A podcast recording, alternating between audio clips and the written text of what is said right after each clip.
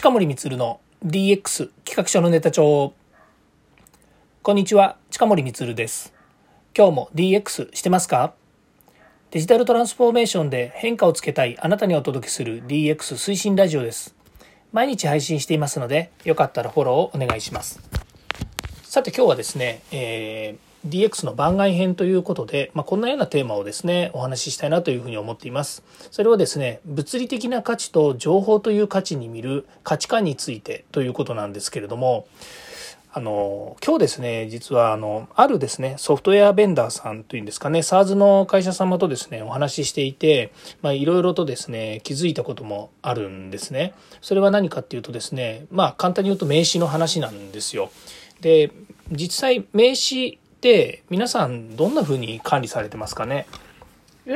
名刺っていうのは物理的な価値観ですよね私の、まあ、過去の例でいくとですねやはりそのイベントとか展示会とかそれからまあ人が集まるコミュニティとかに行ってですねこう名刺を集めて回るって、まあ、集めることが目的になってた時もありました。まあ、実際それからですね、えー、売上につながったりとかお仕事につながったりとまたその人と人のつながることによるですねそういった価値っていうものが、えー、まあ、仕事に生かされていくというふうに考えるとですね、まあ、物理的な価値という名詞ですよねこれをですね持ってることまあ、それこそ最大限持つ最大限持つっていうのはたくさん持つことによってその情報というものの量が増えていくわけですよね。で、えそれをどういうふうに管理してたかっていうとですね、まあ、実際ですね、え古くはこうそのままもう名刺をこうフォルダーかなんかにこう入れてたわけですよね。で私も、ま、当初一番最初の会社に行った時にはその名刺をですねもうとにかく工場回ってたので名刺山ほど集まったんですよね。それこそ、えーと、ある部門に行けばですねもう20人とか30人とかその場で紹介されてですね名刺がバンバン集まってくるというような状況ででそのリスト化もですねそのなんていうんですかねこう手書きで書くわけにはいかないのでそのまま、まあ、いわゆる、えーと、バインダーみたいなですね名刺入れに全部入れてた。でそれが結局、まあ、退職する10年間ぐらい働いて退職する時ですねどのくらいあったかっていうか、まあ、それ全部置いてきちゃったんですけどもどれぐらいあったかっていうとそうですね10センチぐらいのファイルに、まあ、10冊ぐらいは入ってたかなと。まあ、1枚ね10枚ぐらい入るのの表裏で、えー、どのぐらい入るんですかね20枚とか30枚ぐらい、えー、その10枚の束が入るんだとするとですね10枚の10枚の名刺が1つのシートだとしてそれが10枚入るんだとしても100枚だから1000枚？そんな少なくないですよね。もっとたくさん置いてきたような気もしますけどね。まあとにかくえっと、その名刺っていうものが物理的な価値。で名刺をたくさん集めることが、まあ、一つの価値だったわけですよね。で今ねテレビのコマーシャルでもよくやっているサンサンという会社のですね名刺のあのコマーシャルとか見るとですね、まあ、結局その名刺の情報は、えー、その人が持ってるもらったものとか交換したものではあってもそれを会社という感会社という単位でですねみんなで共有するというふうに考えるとそのもの自体の価値はですね、まあ、格段に上がるわけですよね。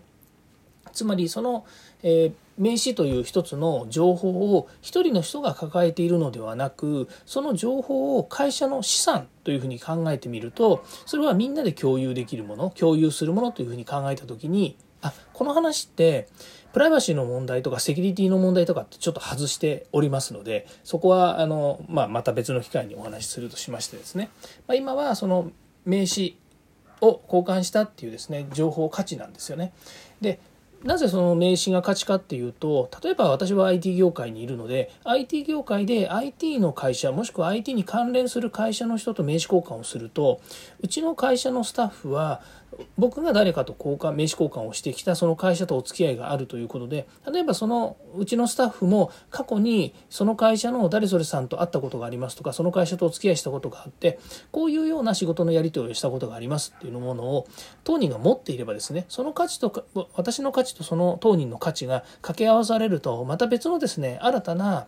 対応になる。そこにね戦略だとかそれから、えーとま、提案の方針だとかですね、ま、そういう、えー、もっと言ったらその人づてに行くというようなですね、ま、そういうですね手法を取るということもあるので、ま、そういったところにどんどん踏み込んでいけるということですね。で単純に物理的な名刺だけ持ってたんではさっきも言いましたように1000枚持ってたとしてもですねそれが共有されなければ全く意味がなさらないっていうことなんですよ。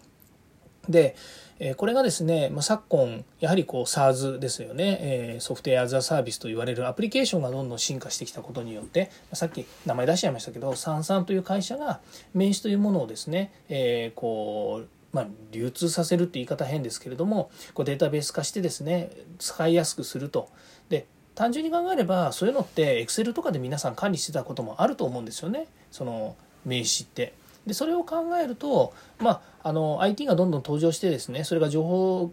まあ、情報の価値をですね、えー、いわゆる流通させるようにですねこうデータ化してきたというような流れを見るとですねサンサがやったことっていうのはそれをクラウドクラウドに置いてですねみんなで扱えるようにするまたその専門特化したその名刺をですね専門的に、えー、検索したりそれからそこに情報を加えたりまたそれをですね活用するためのいろんな仕組みをですねあの専門特化した名刺を軸に専門特化してアプリケーションを作り上げてきたっていうところに強みがあるんだろうというふうに思うわけですね。まあ、最近のですねサンサに限らず名刺管理ソフトってすごいいろんななことができるんですよね。でそういうふうに見るとですね私もさんさんとあのさんさん13年とか10年ぐらい前から付き合ってるんですけど、えー、その付き合ってるっつっていうのはあのサービスを借りたっていう意味ですね。で使ってたんですけれども、まあ、その価値がですねやっぱりこうどんどん進化をしていくその価値って言ってるのはそのアプリケーションが進化することによってどんどん新しく使えるっていうことなんですよ。ところがその情報っていう価値に今置き換えられてきてますよね。えー、価値観の話なんですけれどもこの情報にどんどんあの視点が置き換えられていくと名刺交換をするっていうこと自体にあまり意味がない意味はあるんですよ。リアルには人と会わない限り名刺っていうのは交換されないわけなんですよ。ところが、えー、今コロナになって名刺交換の数がどれぐらい減ったかっていうとですね多分100分の1とかもっと何百分の1何千分の1ぐらいになってる可能性があります。もしくはほとんど名刺交換はもうしなくなったっていう人もいるわけですよね。でそれはまあこのコロナっていうこの特殊な状況があるわけなんですけども、まあ、そうした時にですねその、えー、個人情報と言っている、まあ、名刺上にある情報の価値っていうものは今もう完全に情報に置き換わっているんですよね。例えば、サンサンの中でも、えっと、クラウド名刺交換っていうのができるように、えー、URL のね、リンクが貼ってあって、で、それを、えっと、リンクを押したりですね、それから QR をですね、キャプチャーするとですね、えー、相手の名刺が自分のところにやってきて、また自分の名刺を相手に送ることができるというふうになっていて、これは物理的な名刺というものよりも、ものなんですですけれども、それをですね、単純にもう情報というですね、価値に置き換えて提供してるわけですね。そうすると、会わなくても名刺交換ができるし名刺交換したそばから自分のリストに入ってくるということになるのでもう手間自体手間とかえっ、ー、と何でしょうねその、えー、大変さみたいなものっていうんですかねそういうえっ、ー、と煩わしさみたいなものがかなり軽減されることになるんですよね。で、えー、今まであるサンサンというアプリケーションの中でそういった情報がどんどんどんどん蓄積されていくまたそれをどんどん社内で活用していくっていうことになるとですねまたその価値観っていうのがどんどん価値っていうのは資産の価値が変わっていくわけですよね。で、えー、今言いましたようにそういうふうにどんどんですね新しく価値観をえーとまあ、改造していくっていうんですかね。どんどんアップデートしていくっていうことができるとこれはやっぱり社会的に伸びていくんじゃないのかな。社会的にというのはアプリケーションの価値だったりとかそれから、えーと、名詞の新しい使われ方っていうですね。アイディアやひりまきによってどんどん進化をしていくということになるんですよね。ところがですね先ほど言いましたように、まあ、コロナになってですね物理的に名刺交換をする場がなくなった。で、えー、例えばそのリンクをですね、名刺リンクをあのメあのメールの署名とかにつけててもですね、なかなかやっぱりその増えていかないっていうこともあるとですね、その名刺の価値をどれだけ最大化するかっていうことがとても大切になってくるんですね。その情報をですね。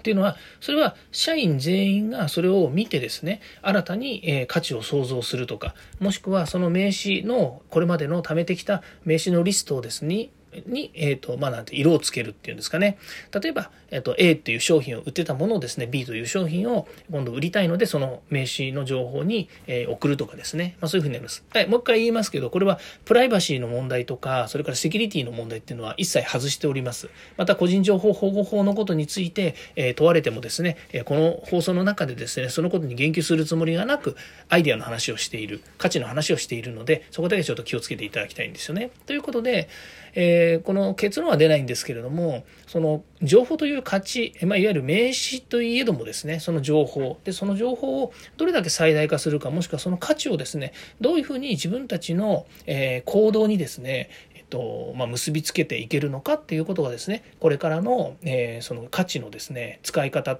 まあ、価値というか会社の情報という資産の使い方に新たなですね、えエッセンスを加えていく必要があるんじゃないのかなというふうに思います。まあ、えー、平たく言うとですね今私もいろんな意味で情報ソースっていうのを会社で持ってるわけですね。で、まあ、当然、え、名刺の情報もありますしそれから、えーとまあえーと、イベントとかセミナーとかやっているリストの情報もありますしそこからお問い合わせフォームから来る情報もありますし、まあ、いろんな情報が集まってきます。まあ、取捨選択するって言えばかっこいいですけれどもそうそういったいろんな情報をですね、掛け合わせて、え、これからですね、それを、まあ、いわゆる、えっ、と、価値に価値に変えていく、もう価値ばっかり言ってますね。価値に変えていくっていうことをどのようにですね、仕掛けていけばいいのかっていうのが問われるのではないかなというふうに思っております。ということでですね、